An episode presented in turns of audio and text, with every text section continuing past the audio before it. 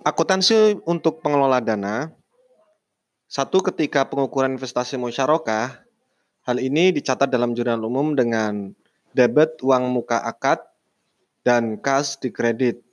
Adapun biaya yang terjadi akibat akad musyarakah, misalnya biaya studi kelayakan, tidak dapat diakui sebagai bagian investasi musyarakah kecuali ada persetujuan dari seluruh mitra.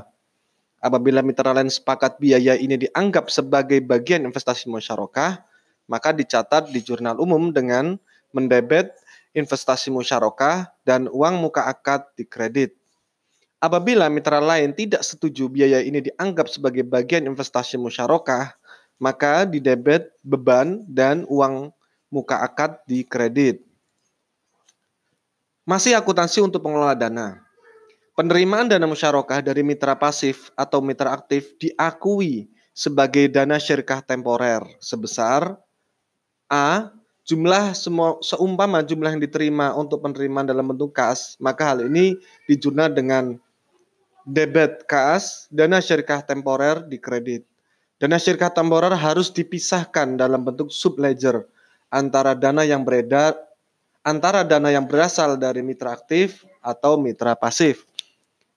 Adapun nilai wajar untuk penerimaan dalam bentuk aset non kas, di dalam jurnal umum hal ini dicatat dengan debit aset non kas, dana syirkah temporer di kredit.